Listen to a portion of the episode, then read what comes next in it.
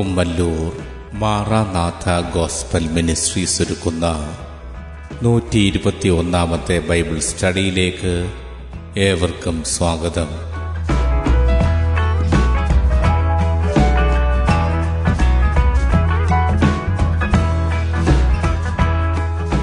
ശിഷ്യത്വം എന്ന വിഷയത്തിന്റെ മുപ്പത്തൊന്നാം ഭാഗത്തെ ആസ്പദമാക്കി ശിഷ്യരാക്കുക എന്ന വിഷയത്തിന്റെ പതിനഞ്ചാം ഭാഗമാണ് നിങ്ങൾ കേൾക്കുവാൻ പോകുന്നത്.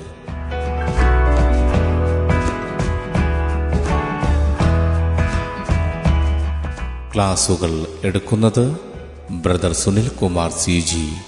അന്വേഷണങ്ങൾക്ക് nine double four seven two zero double six eight zero.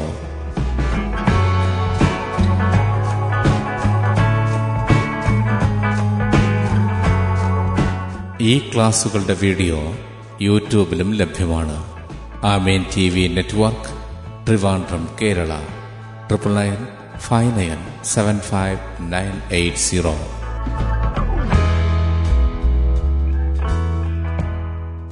സൃഷ്ടാവായ ദൈവത്തിന്റെ അതിപരിശുദ്ധമായ നാം വാഴ്ത്തപ്പെടുമാറാകട്ടെ യോഹന്നാൻ എഴുതിയ സുവിശേഷം പന്ത്രണ്ടാമത്തെ അധ്യയം നാൽപ്പത്തി മൂന്നാമത്തെ വാക്യം. അവർ ദൈവത്താലുള്ള മാനത്തേക്കാൾ മനുഷ്യരാലുള്ള മാനത്തെ അധികം സ്നേഹിച്ചു. വചനം വിതയ്ക്കുന്നത് ശിഷ്യരാക്കുക എന്നുള്ള ഉദ്ദേശത്തോടെയാണ് എന്നുള്ള ബന്ധത്തിലാണ് നമ്മൾ ഈ വാക്യത്തെ ചിന്തിക്കുന്നത്. അപ്പോൾ യേശുക്രിസ്തു അവിടുത്തെ വചനത്തെ തന്നെ അനുഗമിച്ച പുരുഷാരത്തോട് അറിയിച്ചു.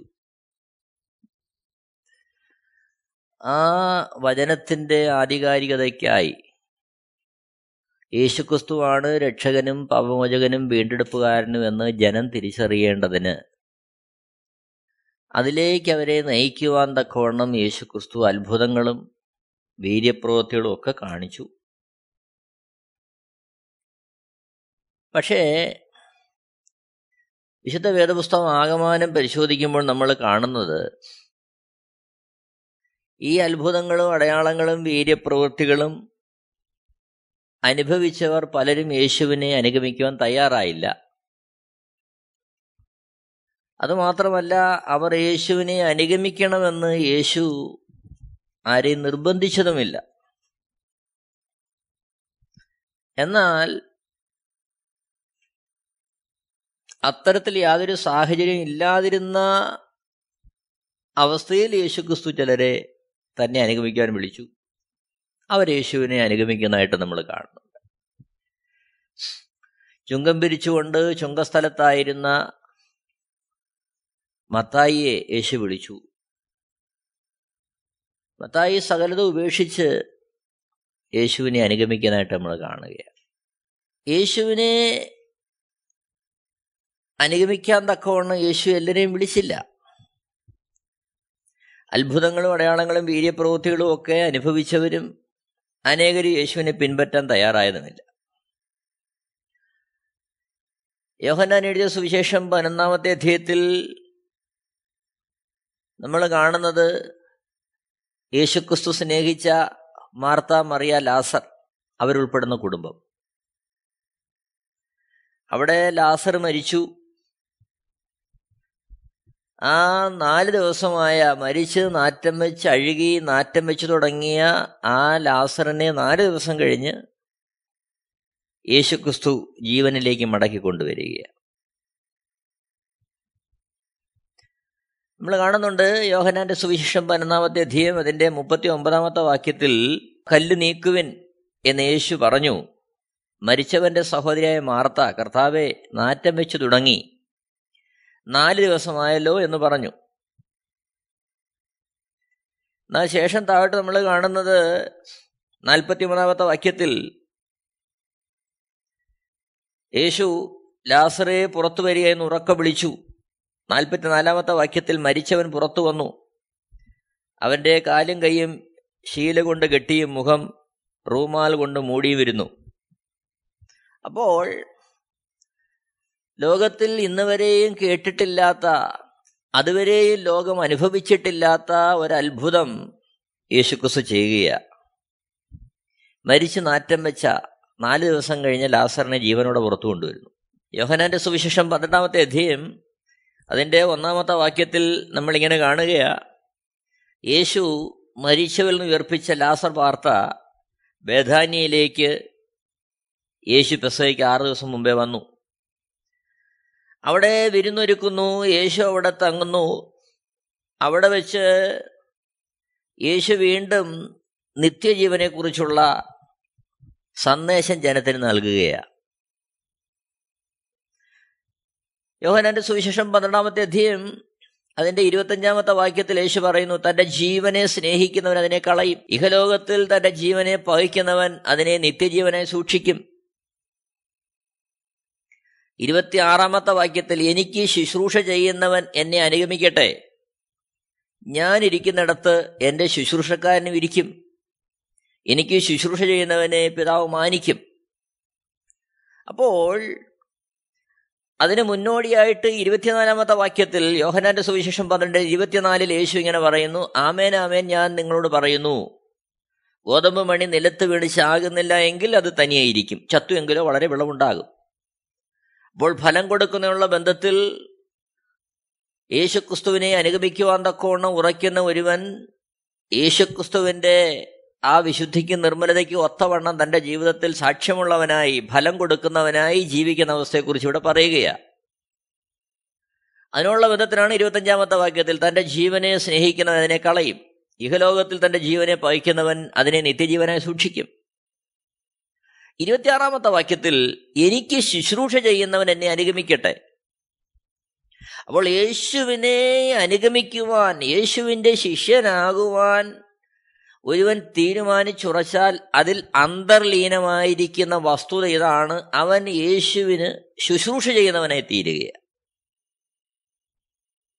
യേശുവിന് ശുശ്രൂഷ ചെയ്യുക എന്ന് പറഞ്ഞു കഴിഞ്ഞാൽ അതിന്റെ അർത്ഥം യേശുവിനെ വെളിപ്പെടുത്തുന്നവനായി തീരുക. യേശുവിനെ മറ്റുള്ളവർക്ക് പരിചയപ്പെടുത്തുന്നവനായി തന്റെ ജീവിതം കൊണ്ടും വാക്കുകൊണ്ടും പ്രവൃത്തി കൊണ്ടും ഒക്കെ യേശുവിനെ പകർന്നു കൊടുക്കുന്ന അവസ്ഥയിലേക്ക് മാറുവാൻ സമർപ്പിക്കപ്പെട്ടവനെയാണ് യേശുവിനെ അനുഗമിക്കാൻ വേണ്ടി വിളിക്കുന്നത്. നാം ഇത് ഈ കാലഘട്ടത്തിൽ വളരെ ശ്രദ്ധിക്കേണ്ടുന്ന നമ്മൾ സൂക്ഷിക്കേണ്ടുന്ന ഒരു കാര്യമാണ്. ഇവിടെ നമ്മൾ മനസ്സിലാക്കുന്ന ഒരു വസ്തുത നമ്മുടെ സ്വന്തം ജീവിതത്തിന്റെ നന്മകളോ നമ്മുടെ ജീവിതത്തിലെ പ്രശ്നങ്ങളോ അനുദിനം മാറ്റി ആ രീതിയിൽ സുഖകരമായ ഒരു ജീവിതം നയിക്കുന്നതിന് വേണ്ടിയല്ല യേശു ക്രിസ്തു തന്നെ അനുഗമിക്കുവാൻ ആരെയും വിളിച്ചിരിക്കുന്നത്. അവിടെ യേശുവിനെ അനുഗമിക്കാൻ ഒരുവൻ ഇച്ഛിച്ചാൽ യേശുവിനെ അനുഗമിക്കുവാൻ ഒരുവൻ സമർപ്പിച്ചാൽ അവന്റെ ദൗത്യം അവൻ യേശുവിനെ ശുശ്രൂഷ ചെയ്യുക. എന്നാൽ നമുക്കറിയാം ഇന്ന് യേശുക്രിസ്തു മരണത്തെ തോൽപ്പിച്ച് ചേർത്തെഴുന്നേറ്റ് എന്ന് ജീവിക്കുന്നവനായിരിക്കുകയാണ് അപ്പോൾ ആ യേശുവിനെ ശുശ്രൂഷിക്കുക എന്ന് പറഞ്ഞു കഴിഞ്ഞാൽ യേശുവിന്റെ സന്ദേശം യേശുവിന്റെ സ്നേഹം മറ്റുള്ളവരിലേക്ക് പകരുന്നവരായി തീരുക. നിത്യജീവന്റെ വചനങ്ങൾ മറ്റുള്ളവരിലേക്ക് വാക്കുകൊണ്ടും പ്രവൃത്തി കൊണ്ടും ഒക്കെ പകരുന്ന അവസ്ഥയിൽ ആ ഒരവസ്ഥയിൽ ആയിത്തീർന്ന് ആ ഒരവസ്ഥയിൽ യേശുവിനെ അനുഗമിക്കാനാണ് ഇവിടെ നമ്മൾ വായിക്കുന്ന ആഹ്വാനം. പക്ഷേ ഇത്രത്തോളം അത്ഭുതങ്ങൾ ആ ബേധാന്യയിൽ ചെയ്തിട്ടും മരിച്ച ലാസറിനെ നാറ്റം വെച്ച ലാസറിനെ നാല് ദിവസം കഴിഞ്ഞ് കലർന്ന് ഉയർപ്പിച്ചു. ശേഷം അതിനുള്ള ബന്ധത്തിൽ കാതലായ നിത്യജീവന്റെ സന്ദേശം യേശുക്രിസ്തു കൊടുക്കുകയാ. നോക്കണം ആ രീതിയിൽ അത്രത്തോളം അത്ഭുതങ്ങളെ ചെയ്തിട്ടും അതിനോടനുബന്ധമായിട്ട് നിത്യജീവന്റെ വചനങ്ങളെ നൽകിയിട്ടും യോഹനാന്റെ സുവിശേഷം പന്ത്രണ്ടാമത്തെ അധ്യായന്റെ മുപ്പത്തേഴാമത്തെ വാക്യത്തിൽ നമ്മൾ കാണുന്നു ഇത് സംസാരിച്ചിട്ട് യേശു വാങ്ങിപ്പോയി അവരെ വിട്ടുമറഞ്ഞു. അവർ കാണുക അവൻ ഇത്ര വളരെ അടയാളങ്ങളെ ചെയ്തിട്ടും അവർ അവനിൽ വിശ്വസിച്ചില്ല. എന്നെ കേൾക്കുന്ന പ്രിയരെ ഇവിടെ ശ്രദ്ധിക്കേണ്ടുന്ന കാര്യം ഇത്രത്തോളം അത്ഭുതങ്ങൾ മരിച്ചു നാറ്റം വെച്ച ലാസറിനെ നാലാം നാൾ ഉയർത്തെഴുന്നേൽപ്പിച്ചിട്ടും ആ അനുഭവം കണ്ടിട്ടും അവർ കാണുക അവൻ ഇത്ര വളരെ അത്ഭുതങ്ങളെ ചെയ്തിട്ടും അവർ അവനിൽ വിശ്വസിച്ചില്ല യേശുവിൽ വിശ്വസിച്ചില്ല. നാം ഈ കാലഘട്ടത്തിൽ ഇത് മനസ്സിലാക്കേണ്ട ഒരു കാര്യമാ. അത്ഭുതങ്ങളോ അടയാളങ്ങളോ വീര്യപ്രവൃത്തികളോ നടന്നു എന്ന് കരുതി അതിൽ തന്നെ അത് ഒരുവനെ യേശുവിന്റെ ശിഷ്യനാക്കുന്നില്ല. അത്തരത്തിൽ ആ അനുഭവങ്ങൾ അതിൽ തന്നെ നിന്നുകൊണ്ട് ഒരുവൻ യേശുവിനെ അനുഗമിക്കാൻ സാധ്യമല്ല. ആ അവസ്ഥയിൽ നിന്നുകൊണ്ട് ഒരുവൻ യേശുവിനെ അനുഗമിക്കണമെന്ന് യേശു ആഗ്രഹിക്കുന്നുമില്ല. പിന്നെ യേശു ആഗ്രഹിക്കുന്ന എന്താ? ഈ അനുഭവങ്ങളിലൂടെ കടന്നു പോകുമ്പോൾ ഈ അനുഭവങ്ങളിലേക്ക് അവരെ നയിച്ച യേശുക്രിസ്തു നിത്യജീവന്റെ ഉറവിടമാണെന്ന് തിരിച്ചറിഞ്ഞ് ആ യേശു മരണത്തെ തോൽപ്പിച്ച് ഉയർത്തെഴുന്നേൽപ്പിക്കുവാൻ മതിയായവനാണ് എന്നുള്ള വെളിപ്പാട് ഒരുവൻ പ്രാപിച്ച് ആ നിത്യജീവന്റെ വെളിച്ചത്തിൽ യേശുവിനെ ഒരുവൻ അനുഗമിക്കണം. അതാണ് യേശു ആഗ്രഹിക്കുന്ന കാര്യം. ഈ കാലഘട്ടത്തിൽ നമ്മൾ ഇത് ചിന്തനം ചെയ്യേണ്ടത് ആവശ്യമാണ്. ഈ കാലഘട്ടത്തിൽ നാം സമൂഹത്തിലേക്ക് നോക്കുമ്പോൾ കാണുന്നുണ്ട് യേശുവിൽ നിന്ന് എന്തെങ്കിലുമൊക്കെ നന്മപ്രവൃത്തികൾ പ്രാപിച്ചവർ ദൈവസഭയാണെന്നുള്ള ബന്ധത്തിൽ കൂടി വരുന്നു. യഥാർത്ഥത്തിൽ അവർക്ക് പറയുവാനുള്ളത് ദൈവം ചില അത്ഭുതങ്ങൾ എന്റെ ജീവിതത്തിൽ ചെയ്തു. വീണ്ടും നിരന്തരം അവർ അവർ പ്രതീക്ഷിക്കുന്നതും അവർ കാത്തിരിക്കുന്നതും അത്ഭുതങ്ങൾക്ക് വേണ്ടിയാ ജീവിതത്തിലെ ഈ ഇഹലോകത്തിലെ സുഖസൗകര്യങ്ങൾക്കും ആർഭാടത്തിനും പേരിനും പ്രശസ്തിക്കും ഒക്കെ വേണ്ടി. എന്നെ കേൾക്കുന്ന പ്രിയരെ യേശുക്രിസ്തു തന്നെ അനുഗമിക്കുവാൻ ഒരുവനെ വിളിക്കുമ്പോൾ ശിഷ്യനായി തന്നെ അനുഗമിക്കുവാൻ വിളിക്കുമ്പോൾ യേശുക്രിസ്തു ആഗ്രഹിക്കുന്നത് ഇകലോകത്തിലെ സുഖങ്ങളോ സന്തോഷമോ പേരോ പ്രശസ്തിയോ ആർഭാടമോ ഒരുവന് നൽകുക എന്നുള്ളതല്ല. അപ്പോസനെ പൗലീസിനെ കുറിച്ച് നമ്മൾ പഠിക്കുമ്പോൾ കാണുന്നത് വളരെ ജ്ഞാനിയായിരുന്ന മനുഷ്യൻ എബ്രായനായി ജനിച്ചവൻ റോമൻ പൗരത്വം ഉണ്ടായിരുന്നവൻ ആ കാലഘട്ടത്തിൽ ഒരു യഹൂദന് പ്രശംസിക്കുവാൻ എന്തൊക്കെ ഉണ്ടായിരുന്നോ അതെല്ലാം ഉണ്ടായിരുന്നവൻ. പോരാ. മഹാപുരോഹിതന്റെ പക്കൽ നിന്ന് കത്ത് വാങ്ങിക്കൊണ്ട് പള്ളികളെ സന്ദർശിച്ച് അവരെയും കൂടെ കൂട്ടി ആ ഭാഗങ്ങളിലുള്ള ശിഷ്യന്മാരെ കൊല്ലുവാനും ഉപദ്രവിക്കുവാനും ഒക്കെ അത്രത്തോളം അധികാരവും സ്വാധീനവും ഉണ്ടായിരുന്ന മനുഷ്യൻ പൗലോസ്. എന്നാൽ വിലിപ്യാലേഖനം മൂന്നാമത്തെ അധ്യയം പഠിക്കുമ്പോൾ അവിടെ കാണുന്ന കാഴ്ച അങ്ങനെ തനിക്ക് പ്രശംസിക്കുവാനുള്ള തനിക്ക് അങ്ങനെ പുകഴ്ചയ്ക്കായി പറയാൻ കഴിയുന്ന ആ സാഹചര്യങ്ങളെയെല്ലാം യേശുക്രിസ്തു നിമിത്തം ചപ്പന്നും ചവറന്നും എണ്ണി യേശുവിനെ അനുഗമിക്കുന്ന ശ്രേഷ്ഠമായ കാഴ്ച നമ്മൾ കാണുകയാണ്. അപ്പോൾ ഈ അനുഭവങ്ങളിലൂടെ കടന്നു പോകുമ്പോൾ ഒരു വ്യക്തി ഈ അത്ഭുതം അടയാളം എന്നുള്ളതിനപ്പുറമായിട്ട് നിത്യജീവന്റെ ദായകനായ യേശുവിനെ കണ്ട് ആ ഒരർത്ഥത്തിൽ യേശുവിനെ അനുഗമിക്കണമെന്നുള്ളതാണ് യേശു ആഗ്രഹിക്കുന്ന കാര്യം. അവിടെ യോഹന്നാന്റെ സുവിശേഷം പന്ത്രണ്ടാമത്തെ അധ്യയം മുപ്പത്തിയെട്ട് മുതൽ യോഹന്നാൻ യശാവ് പറഞ്ഞ ചില കാര്യങ്ങളെ ഉദ്ധരിക്കുകയാണ് മുപ്പത്തെട്ടാമത്തെ വാക്യത്തിൽ ഇങ്ങനെ കാണുന്നു കർത്താവെ ഞങ്ങൾ കേൾപ്പിച്ചത് ആർ വിശ്വസിച്ചിരിക്കുന്നു? കർത്താവിന്റെ ഭുജം ആർക്ക് വെളിപ്പെട്ടിരിക്കുന്നു എന്ന് യശയാ പ്രവാചകൻ പറഞ്ഞ വചനം നിവർത്തിയാവാൻ ഇടവന്നു. എങ്ങനെ അത് നിവൃത്തിയായത് ഇത്രത്തോളം മരിച്ചു നാറ്റം വെച്ചഴുകിയ ഒരുവനെ ഉയർത്തെഴുന്നേൽപ്പിച്ചത് കണ്ടിട്ട് പോലും യേശുവിനെ വിശ്വസിക്കുവാൻ അനേകർക്ക് കഴിഞ്ഞില്ല. യേശുവിനെ അനുഗമിക്കുവാൻ അനേകർക്ക് കഴിഞ്ഞില്ല. മാത്രമല്ല ആ ഒരു പ്രവൃത്തി ചെയ്തുകൊണ്ട് അത് കണ്ടുകൊണ്ട് തന്നെ അനുഗമിക്കണമെന്ന് യേശു പറഞ്ഞതുമില്ല. ഇവിടെയാണ് ക്രിസ്തീയ ശിഷ്യത്വത്തിന്റെ മഹത്വം വെളിപ്പെടുന്നത്. ഇത് പണം ഉണ്ടാക്കാനുള്ള മാർഗമല്ല ഇത് പേരുണ്ടാക്കാനുള്ള മാർഗമല്ല പ്രശസ്തി ഉണ്ടാക്കാനുള്ള മാർഗമല്ല. ആളുകളെ സംഘടിപ്പിച്ചുകൊണ്ട് ഏതെങ്കിലും ഒരു കൂട്ടായ്മ ഉണ്ടാക്കി സമൂഹത്തിന്റെ മധ്യയോ മറ്റുള്ളവരുടെ മധ്യത്തെയോ അത് കാണിച്ച് പണം ഉണ്ടാക്കാനോ അല്ലെങ്കിൽ അതിലൂടെ അതിലൂടെ പ്രശസ്തി നേടാനുള്ള മാർഗമല്ല ക്രിസ്തീയ മാർഗം. ഇത് യേശുക്രിസ്തു ജീവദായകനെന്നറിഞ്ഞ് നിത്യജീവന്റെ ഉറവിടമെന്ന് അറിഞ്ഞ് പത്രോസ് ചോദിച്ചതുപോലെ യേശുവേ അങ്ങേ വിട്ട് ഞങ്ങൾ ഇവിടെ പോകും. അവിടുത്തെ അങ്ങയുടെ പക്കൽ നിത്യജീവന്റെ വചനങ്ങളുണ്ട്. നീ ദൈവത്തിന്റെ പരിശുദ്ധനെന്ന് ഞങ്ങൾ വിശ്വസിച്ചും അറിഞ്ഞുമിരിക്കുന്നു. അപ്പോൾ അവിടെ അറിയേണ്ടത് യേശുക്രിസ്തു ദൈവത്തിന്റെ പരിശുദ്ധനാണ്. അതറിയണം. അത് വിശ്വസിക്കണം. അതിലുപരിയായി യേശുക്രിസ്തുവിന്റെ വക്കൽ നിത്യജീവന്റെ വചനങ്ങൾ ഉണ്ട്. അവിടുത്തെ വചനത്തെ കേൾക്കുവാൻ തയ്യാറാകണം. ആ നിത്യജീവന് വേണ്ടി ഉത്സാഹിക്കുവാൻ തയ്യാറാകണം. അപ്പോൾ ആ ഒരു വെളിപ്പാട് ദൈവത്താൽ തുറന്നു കിട്ടി യേശുവിനാൽ തുറന്നു കിട്ടി ആ ഒരു വെളിപ്പാടിൽ യേശുവിനെ അനുഗമിക്കുക എന്നുള്ളതാണ് വിശുദ്ധ വേദപുസ്തകം പറയുന്നത്. അതുകൊണ്ടാണ് യശാബിയുടെ ഉദ്ധരിച്ചിരിക്കുന്നത് കർത്താവെ ഞങ്ങൾ കേൾപ്പിച്ചത് ആർ വിശ്വസിച്ചിരിക്കുന്നു? കർത്താവിന്റെ ഭുജം ആർക്ക് വെളിപ്പെട്ടിരിക്കുന്നു എന്ന് യശയാ പ്രവാചകൻ പറഞ്ഞ വചനം നിവർത്തിയാകാനിട വന്നു ഇത്ര വലിയ അത്ഭുതങ്ങളെ കണ്ടിട്ട് എന്ത് ചെയ്യാൻ കഴിഞ്ഞില്ല? അവർക്ക് വിശ്വസിക്കാൻ കഴിഞ്ഞില്ല. മുപ്പത്തൊമ്പതാമത്തെ വാക്യം. അവർക്ക് വിശ്വസിപ്പാൻ കഴിഞ്ഞില്ല. അതിന്റെ കാരണം യശാവ് വേറെ ഒരിടത്ത് പറയുന്നു. എന്തുകൊണ്ട് ഇത്രത്തോളം അത്ഭുതങ്ങൾ കണ്ടിട്ടും അത്തരത്തിൽ നിത്യജീവന്റെ ദായകനാണ് യേശു പുനരുദ്ധാനത്തിന്റെ ദായകനാണ് യേശു? ആ ഒരു വെളിപ്പാടിലേക്ക് ജനം വരാതിരുന്നത് എന്തുകൊണ്ടെന്ന് യശാവ് വേറെടുത്ത് പറയുകയാണ് അതാണ് യോഹനാന്റെ സുവിശേഷം പന്ത്രണ്ടാമത്തെ അധ്യയം അതിന്റെ നാൽപ്പതാമത്തെ വാക്യത്തിൽ നമ്മൾ കാണുന്നത്.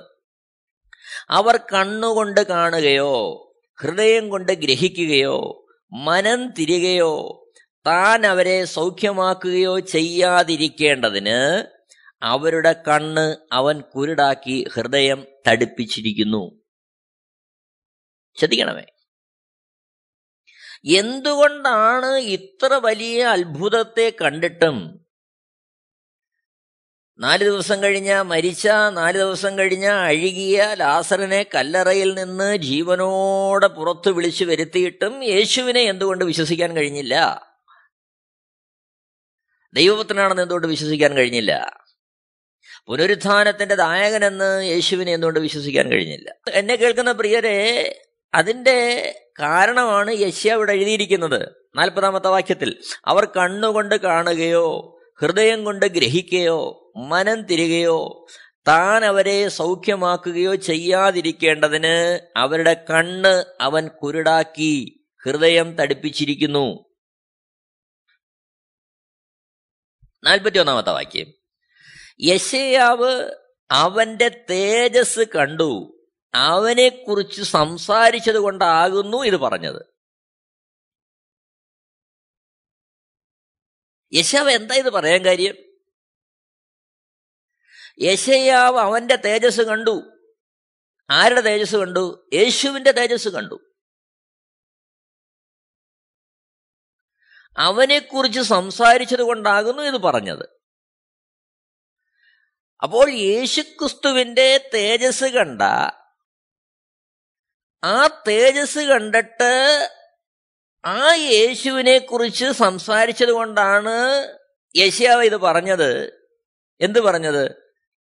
അവർ കണ്ണുകൊണ്ട് കാണുകയോ ഹൃദയം കൊണ്ട് ഗ്രഹിക്കുകയോ മനം തിരികയോ താൻ അവരെ സൗഖ്യമാക്കുകയോ ചെയ്യാതിരിക്കേണ്ടതിന് അവരുടെ കണ്ണ് അവൻ കുരുടാക്കി ഹൃദയം തടിപ്പിച്ചിരിക്കുന്നു എന്നുള്ള യശയാവിന്റെ ആ വാക്യങ്ങളോട് ഉദ്ധരിക്കാൻ കാരണം ഇതാ അപ്പോൾ യശയ്യാവ് യേശുക്രിസ്തുവിന്റെ തേജസ് കണ്ടു. യേശുക്രിസ്തുവിന്റെ തേജസ് കണ്ട യശയാവിന് ഒരു കാര്യം മനസ്സിലായി. ആ തേജസ് കാണണമെങ്കിൽ കേവലം ഒരു അത്ഭുതം പോരാ. കേവലം ഒരു അടയാളം പോരാ. കേവലം ഒരു ലാസർ മരിച്ച് നാല് ദിവസം കഴിഞ്ഞ് അഴുകിയ അവസ്ഥയിൽ നിന്ന് ഉയർത്തെഴുന്നേൽക്കുന്നത് കണ്ടാലും പോരാ. മറിച്ച് അവരുടെ ഹൃദയത്തിൽ ഈ തേജസ് വെളിപ്പെട്ട് വരണം. അതായത് ദൈവം തന്നെ യേശുക്രിസ്തുവിനെ ജീവന്റെ ദായകനെന്നുള്ള ആ ഒരവസ്ഥയിൽ വെളിപ്പെടുത്തി കൊടുത്തല്ലാതെ ഒരുവന് ഈ ഒരർത്ഥത്തിൽ യേശുവിനെ അറിയാൻ കഴിയുകയില്ല. ഇതാണ് യശ അവിടെ പറയുന്നതിന്റെ കാര്യം. അപ്പോൾ നമ്മളൊരു ചോദ്യം ചോദിക്കും ഈ കാലഘട്ടത്തിൽ ഇത്രത്തോളം കൂട്ടായ്മകളുണ്ടല്ലോ? അവിടെ തന്നെ നമ്മൾ നോക്കുമ്പോൾ ആത്മീയരെന്ന് പറയുന്നവരുടെ ജീവിതത്തിൽ തന്നെ അനേകം അപജയങ്ങൾ കാണുന്നല്ലോ. എന്നെ കേൾക്കുന്ന പ്രിയരെ ശ്രദ്ധിക്കണമേ. നമുക്കറിയാം നാം ജീവിക്കുന്ന ഈ ഭാരതത്തിൽ ലോകത്തിന്റെ വിവിധ രാജ്യങ്ങളിൽ നോക്കുമ്പോൾ ഇന്ന് സാന്ദ്ര്യമുണ്ട്. അവർക്ക് അവരുടെ അഭിപ്രായത്തിന് വേണ്ടി അവർക്ക് നിലനിൽക്കുവാനുള്ള സ്വാതന്ത്ര്യവും അതിനുള്ള സാഹചര്യങ്ങളും ദേശങ്ങൾ നൽകുന്നുണ്ട്. അതുകൊണ്ട് യേശുവിനെ രക്ഷകനെന്നോ കർത്താവെന്നോ ഉപരിപ്ലവമായി യാതൊരു അനുഭവമില്ലാതെ ഏറ്റുപറയുന്നതിന് ആർക്കും യാതൊരു ബുദ്ധിമുട്ടും ഈ കാലഘട്ടങ്ങളിലില്ല. എന്നാൽ ചുരുക്കമായി അവർ ജീവിച്ചു വന്ന സാഹചര്യങ്ങളിൽ നിന്ന് ഈ ഒരു അനുഭവത്തിലേക്ക് മാറുമ്പോൾ വിഷയങ്ങളെ നേരിടേണ്ടുന്നവർ ഇന്നുമുണ്ട്. അത് മറന്നുകൊണ്ടല്ല ഇവിടെ പറയുന്നത്. എന്നാൽ പൊതുവെ യേശുവിനെ രക്ഷകനും കർത്താവ് എന്ന് ഏറ്റുപറയുമ്പോൾ തലപോകുന്ന അവസ്ഥയൊന്നും ഇന്ന് ഇവിടില്ല പലയിടത്തും. എന്നാൽ ഇന്ത്യയിലും ലോകത്തിന്റെ പല രാജ്യങ്ങളിലും നടക്കുന്നുണ്ട്. എന്നാൽ അന്ന് ഏകദേശം രണ്ടായിരം വർഷങ്ങൾക്ക് മുമ്പ് യേശുക്രിസ്തു മരണത്തെ തോൽപ്പിച്ച്. ഉയർത്തെഴുന്നേറ്റ് യേശുക്രിസ്തു പാപ മോചകനായി ആ രീതിയിൽ പ്രസംഗിപ്പിച്ചു തുടങ്ങിയ ആ വേളയിൽ അതായത് അപ്പോസലന്മാർ എഴുന്നേറ്റ് നിന്ന് യേശുക്രിസ്തുവാണ് ദൈവപുത്രൻ എന്ന് ശക്തിയോടെ പ്രസംഗിച്ചു തുടങ്ങിയ ആ നാളുകളിൽ. അന്നുണ്ടായിരുന്ന അവസ്ഥ ഇതല്ല. യരിശുലേമിലെ അവസ്ഥയാണെങ്കിലും യരിശുലേമിനെ ഭരിച്ചുകൊണ്ടിരുന്നത് റോമൻ സാമ്രാജ്യമാണ് റോമൻ സാമ്രാജ്യം ഭരിക്കുമ്പോൾ നീറോയാണ് അവരുടെ ചക്രവർത്തി. അവർക്കൊരു പ്രഭുവുണ്ട് അവർക്കൊരു രാജാവുണ്ട് അവർക്കൊരു ചക്രവർത്തിയുണ്ട്. ആ ചക്രവർത്തി ഭരിക്കുന്ന റോമൻ ആധിപത്യത്തിലുള്ള എരിശിലേമിൽ നിന്നുകൊണ്ട് അല്ലെങ്കിൽ റോമിൽ നിന്നുകൊണ്ട് യേശുവിന്റെ സുവിശേഷത്താൽ പിടിക്കപ്പെട്ട ഒരുവൻ പറയണം യേശുവാണ് എന്റെ കർത്താവ്. അപ്പോൾ യേശുവിനെ കർത്താവെന്ന് ഏറ്റുപറയുമ്പോൾ നടക്കുന്ന കാര്യം അവർ വെളിപ്പെടുത്തുന്നത് ഇനി ഞങ്ങളുടെ പ്രഭു ഞങ്ങളുടെ കർത്താവ് ഞങ്ങളുടെ രാജാവ് റോമൻ ചക്രവർത്തി അല്ല മറിച്ച് യേശുവാണ്. അതുകൊണ്ടാണ് ആ കാലഘട്ടത്തിൽ കോടിക്കണക്കിന് ക്രിസ്തു ശിഷ്യന്മാരെ അവർ കൊന്നുകളയാൻ തീർന്നത്. അനേക രക്തസാക്ഷി ഉണ്ടാവാൻ കാര്യം അതാ കാരണം റോമിൽ നിന്നുകൊണ്ട് അല്ലെങ്കിൽ എരിശിലേമിൽ നിന്നുകൊണ്ട് യേശുവാണ് ഞങ്ങളുടെ കർത്താവെന്ന് പറയുമ്പോൾ അവർ പ്രഖ്യാപിക്കുന്ന കാര്യം ഞങ്ങൾ ഈ ലോകത്തിലുള്ളവരല്ല. ഞങ്ങൾ റോമൻ ആധിപത്യ ഭരണത്തിന്റെ കീഴിലാണെങ്കിൽ തന്നെയും ഞങ്ങൾ ഹൃദയം കൊണ്ട് വിശ്വസിക്കുന്നത് മരണത്തെ തോൽപ്പിച്ച് ഉയർത്തെഴുന്നേറ്റ യേശുവാണ് ഞങ്ങളുടെ കർത്താവ്.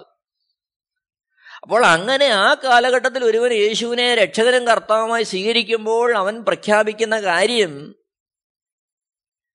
ഞങ്ങളെ ഭരിക്കുന്ന യേശുവുണ്ട് ഞങ്ങളെ ഭരിക്കുന്ന ഒരു കർത്താവുണ്ട് അതാണ് അവർ വെളിപ്പെടുത്തുന്നത്. റോമാലേഖനം പത്താം അധ്യയത്തിന്റെ ഒമ്പത് പത്ത് വാക്യങ്ങൾ. യേശുവിനെ കർത്താവെന്ന് വായ കൊണ്ട് ഏറ്റു പറയുകയും ദൈവം അവനെ മരിച്ചവെന്ന് ഉയർത്തെഴുന്നേൽപ്പിച്ചു എന്ന് ഹൃദയം കൊണ്ട് വിശ്വസിക്കുകയും ചെയ്താൽ നീ രക്ഷിക്കപ്പെടും. ഹൃദയം കൊണ്ട് നീതിക്കായി വിശ്വസിക്കുകയും വായ കൊണ്ട് രക്ഷിക്കായി ഏറ്റുപറയുകയും ചെയ്യുന്നു. അപ്പോൾ അന്ന് യേശുവിനെ കർത്താവ് ഏറ്റുപറയാന്ന് പറഞ്ഞാൽ അന്ന് റോമൻ ഭരണത്തിന്റെ കീഴിലുള്ള ഒരു രാജ്യത്തിലിരുന്നുകൊണ്ടാണ് ഒരുവൻ യേശുവിനെ കർത്താവെന്ന് ഏറ്റു പറയേണ്ടത് യേശുക്രിസ്തുവിനെ ചോദ്യം ചെയ്യുന്ന വേളയിലും യേശുവിനെതിരെ സാക്ഷ്യം പറയുന്ന മറ്റൊരു കാര്യം ഇതാണ്. അവൻ ഇസ്രായേലിന്റെ രാജാവ്. യേശു കർത്താവെന്ന് പറയുമ്പോൾ ജനം മനസ്സിലാക്കുന്നത് യേശു ഇസ്രായേലിന്റെ രാജാവ്. ഞങ്ങൾക്ക് നീറോ ചക്രവർത്തി മതി രാജാവായിട്ട്. അപ്പോൾ ജനം യേശു ഈ സന്ദേശമൊക്കെ പറയുമ്പോഴും ജനത്തിന്റെ ഉള്ളിൽ മനസ്സിലാകുന്നത് യേശുവാണ് ഞങ്ങളുടെ കർത്താവ് യേശുവാണ് ഞങ്ങളുടെ രാജാവ്. അതിനെ യേശു നിഷേധിക്കുന്നില്ല. യേശുവിനോട് തന്നെ ക്രൂശീകരണത്തിന് മുമ്പ് ചോദ്യം ചെയ്യുമ്പോൾ യേശുവിനോട് ചോദിക്കുന്നു നീ രാജാവ് തന്നെയോ? യേശു മറുപടി പറയുന്നുണ്ട് അതെ ഞാൻ രാജാവ് തന്നെ. സത്യത്തിന് സാക്ഷി നിൽക്കുവാൻ വന്ന രാജാവ്. അപ്പോൾ എന്നെ കേൾക്കുന്ന പ്രിയരെ ശ്രദ്ധിക്കണമേ ഇവിടെ നേരിട്ട ഏറ്റവും വലിയ വിഷയം യേശുവിനെ കർത്താവ് എന്ന് പറയുമ്പോൾ അവിടെ വെളിപ്പെടുത്തുന്ന യേശുവാണ് പ്രഭു. റോമൻ ചക്രവർത്തി അല്ല മറിച്ച് യേശുവാണ് പ്രഭു. അതാണ് അന്നത്തെ സാഹചര്യം. ആ ഒരു സാഹചര്യത്തിലാണ് യേശുവിനെ ഒരുവൻ കർത്താവ് ഏറ്റു പറയേണ്ടത് അപ്പോൾ നമ്മൾ വായിച്ച റോമലേഖനം പത്താമത്തെ ഒമ്പതാമത്തെ വാക്യത്തിൽ യേശുവിനെ കർത്താവെന്ന് വായകൊണ്ട് ഏറ്റു പറയണം നമുക്കറിയാം നാം ജീവിക്കുന്ന ഈ ഭാരതത്തിൽ വർഷങ്ങൾക്ക് മുമ്പ് ഒരു പ്രശ്നമുണ്ടായി. ഇന്ത്യയും പാകിസ്ഥാനും തമ്മിൽ ഒരു ക്രിക്കറ്റ് കളിയിൽ പാകിസ്ഥാൻ ജയിച്ചപ്പോൾ ഈ ഇന്ത്യയിൽ ചില ഭാഗങ്ങളിൽ പടക്കം പൊട്ടിച്ചു. അന്ന് വലിയ വിഷയമുണ്ടായി. അത് സ്വാതന്ത്ര്യം കിട്ടിയതിന് ശേഷം ഈ ഇരുപതാം നൂറ്റാണ്ടിൽ നടന്ന സംഭവമാണ് അപ്പോൾ പാകിസ്ഥാൻ മറ്റൊരു രാജ്യം ജയിച്ചതിന് എന്തുകൊണ്ട് ഇന്ത്യയിൽ പടക്കം പൊട്ടിച്ചു? ചോദ്യവും പ്രശ്നമൊക്കെ ഉണ്ടായി. നമ്മളെ സംബന്ധിച്ച് അതൊരു വിഷയമല്ല. അതിൽ നിന്ന് നമ്മൾ മനസ്സിലാക്കേണ്ട കാര്യം ഇത്രത്തോളം സ്വാതന്ത്ര്യം കിട്ടി കാര്യങ്ങൾ പുരോഗമിച്ചിട്ടും മറ്റൊരു രാജ്യം ജയിച്ചതിന് ഈ രാജ്യത്ത് നിന്ന് പടക്കം പൊട്ടിച്ചപ്പോൾ അതൊരു പ്രശ്നമായി. അങ്ങനെയെങ്കിൽ ആ റോമൻ ചക്രവർത്തി ഭരിക്കുന്ന ആ ഭരണത്തിന്റെ കീഴിൽ നിന്നുകൊണ്ട് ഒരുവൻ വിളിച്ചു പറയണം ഇനി റോമൻ ചക്രവർത്തി അല്ല ഞങ്ങളുടെ പ്രഭു മറിച്ച് യേശുവാണ് ഞങ്ങളുടെ പ്രഭു. അങ്ങനെ ഒരുവൻ അന്ന് വിളിച്ചു പറഞ്ഞാൽ ഉറപ്പാണ് അവന്റെ തല ഏത് നിമിഷവും നഷ്ടപ്പെടാം. അപ്പോൾ അന്ന് ഒരുവൻ യേശുവിനെ കർത്താവെന്ന് ഏറ്റു പറയുന്നത് അത്ര എളുപ്പമുള്ള കാര്യമല്ല.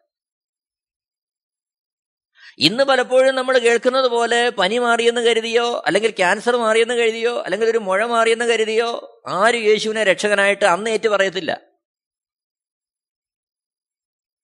അന്ന് കടഭാരം മാറിയെന്ന് കരുതി ആരും യേശുവിനെ രക്ഷകനായിട്ട് ഏറ്റു പറയത്തില്ല. വീട് കിട്ടിയെന്ന് കരുതി യേശുവിനെ രക്ഷകനായിട്ട് ഏറ്റു പറയത്തില്ല. നല്ല ജോലി കിട്ടിയെന്ന് കരുതി യേശുവിനെ രക്ഷകനായിട്ട് ഏറ്റു പറയത്തില്ല. അതൊക്കെ കിട്ടിയാലും അവർ അവരതായ വഴിയിലങ്ങ് നീങ്ങും. യേശു അവരെ വിളിക്കുകയുമില്ല. അതേ അർത്ഥത്തിൽ. കാരണം അന്ന് ഒരുവൻ യേശുവിനെ അനുഗമിക്കാൻ തയ്യാറാകുന്നത് വേറൊന്നും ഓർത്തല്ല. ഞങ്ങൾ ഏറ്റുപറയുന്ന യേശുക്രിസ്തു മരണത്തെ തോൽപ്പിച്ച് ഉയർത്തെഴുന്നേറ്റവനാ. അതാണ് റോമലേഖനം പത്തിന്റെ ഒമ്പതിൽ നമ്മൾ കാണുന്നത്. യേശുവിനെ കർത്താവെന്ന് വായകൊണ്ട് ഏറ്റുപറയും ദൈവം അവനെ മരിച്ചവരിൽ നിന്ന് ഉയർത്തെഴുന്നേൽപ്പിച്ചു എന്ന് ഹൃദയം കൊണ്ട് വിശ്വസിക്കുകയും ചെയ്യണം. ദൈവം യേശുവിനെ മരിച്ചവരിൽ നിന്ന് ഉയർത്തെഴുന്നേൽപ്പിച്ചു. ഞങ്ങൾ ഏറ്റുപറയുന്ന കർത്താവ് മരണത്തെ തോൽപ്പിച്ച് ഉയർത്തെഴുന്നേറ്റവനാണ്. ചുരുക്കത്തിൽ ഞങ്ങൾക്കൊരു മരണമുണ്ടായാൽ ഞങ്ങളെ ഉയർപ്പിപ്പാൻ പ്രാപ്തനായ ഒരുവനാണ് ഞങ്ങളുടെ കർത്താവ്. അപ്പോൾ പുനരുത്ഥാനവും ഉയർപ്പും ആ ഹൃദയത്തിൽ വഹിക്കുന്നവനെ അന്ന് യേശുവിനെ കർത്താവ് എന്നേറ്റ് പറയൂ. എന്നെ കേൾക്കുന്ന പ്രിയരെ നാം ജീവിക്കുന്ന ഈ കാലഘട്ടത്തിൽ ഈ ഒരു സമർപ്പണത്തിൽ നാം യേശുവിനെ ഏറ്റുപറയണമെന്ന് ദൈവം ആഗ്രഹിക്കുകയാണ് എന്നാൽ ഇന്ന് സംഭവിക്കുന്ന കാര്യം നമ്മൾ നേരത്തെ വിചിന്തനം ചെയ്തതുപോലെ രോഗം മാറുന്നവൻ യേശുവിനെ അനുഗമിക്കാൻ തയ്യാറാകുന്നു. പക്ഷെ അത് ഉപരിപ്ലവമായ അനുഭവമാണ്. കാരണം അവൻ യേശുവിന് വേണ്ടി ജീവനെ കൊടുക്കുവാനോ യേശുവിന്റെ സാക്ഷിയാകാനോ സമ്പൂർണമായി സമർപ്പിച്ചുകൊണ്ടല്ല. അതേസമയം തന്നെ ഓർക്കണം ഈ സന്ദേശം കേൾക്കുന്ന നാം അല്ലെങ്കിൽ ഇത് സന്ദേശം നൽകുന്ന ഞാൻ ഉൾപ്പെടെ അതേ ഒരു അർത്ഥത്തിൽ സമർപ്പിക്കപ്പെട്ടു എന്നുള്ളതല്ല അതിന്റെ അർത്ഥം. ആ ഒരു സമർപ്പണത്തിലേക്ക് വരുവാനാണ് എന്നെ നിങ്ങളെ വിളിച്ചിരിക്കുന്നുള്ള ബോധമെങ്കിലും നമുക്ക് ആവശ്യമാണ്. എന്നെ കേൾക്കുന്ന പ്രിയരെ ആ ഒരു അർത്ഥത്തിൽ യേശുവിനെ അനുഗമിക്കാനാണ് നമ്മളെ വിളിച്ചിരിക്കുന്നത്. അപ്പോൾ ഭൗതികമായ വിഷയങ്ങൾക്കുപരിയായി അന്നൊരുവൻ യേശുവിനെ അനുഗമിക്കുന്ന ഭൗതിക വിഷയങ്ങൾക്ക് വേണ്ടിയല്ല. അതുകൊണ്ടാണ് മരിച്ച് നാറ്റം വെച്ച് അഴുകിയ നാല് ദിവസം കഴിഞ്ഞ ലാസറിനെ യേശു ജീവനോടെ പുറത്തു കൊണ്ട് വന്നിട്ടും അനേകർ യേശുവിനെ അനുഗമിക്കാൻ തയ്യാറാകാതിരുന്നത്. ഇന്നാണെങ്കിലോ ആ ഭവനം ഉൾപ്പെടെ ഗ്രാമം ഉൾപ്പെടെ യേശുവിനെ അനുഗമിക്കുന്നു എന്ന് പറയപ്പെടുമായിരുന്നു. പക്ഷേ വിഷയം യേശു പുനരുത്ഥാനത്തിന്റെ നായകൻ എന്നുള്ള തേജസ്സിന്റെ വെളിപ്പാട് അകത്ത് പ്രാപിച്ചിട്ടായിരിക്കില്ല അനേകർ യേശുവിനെ അനുഗമിക്കുന്നത്. എന്നെ കേൾക്കുന്ന പ്രിയരെ ഇവിടെ നാം തിരിച്ചറിയേണ്ടത് ആവശ്യമാണ്. നമ്മൾ എന്തിനാണ് കർത്താവിനെ അനുഗമിക്കുന്നത്? ഒരു നിമിഷം നമുക്ക് നമ്മുടെ ഹൃദയങ്ങളെ ഒന്ന് ശോധന ചെയ്യാം. ഈ വചനത്തിന്റെ മുമ്പാകെ നമുക്ക് നമ്മളെ തന്നെ സമർപ്പിക്കാം. നമ്മൾ ഏതർത്ഥത്തിലാണ് യേശുവിനെ അനുഗമിക്കുന്നത്? നമുക്ക് നമ്മെ തന്നെ ശോധന ചെയ്യാം. ഒരു തീരുമാനത്തിലേക്ക് നമുക്ക് വരാം. ദൈവം ധാരാളമായിട്ട് അനുഗ്രഹിക്കുമാറാകട്ടെ. Amen network Christian internet channel സുവിശേഷീകരണത്തിന്റെ വ്യത്യസ്ത മുഖം തേടിയുള്ള യാത്ര YouTube and Facebook Amen T V network Trivandrum Kerala. ഞങ്ങളുടെ വിലാസം Maranatha gospel ministries Marankuzhi Kummalloor P O Kollam. ആറ് ഒൻപത് ഒന്ന് അഞ്ച് ഏഴ് മൂന്ന്. അന്വേഷണങ്ങൾക്ക് nine double four seven two zero double six eight zero.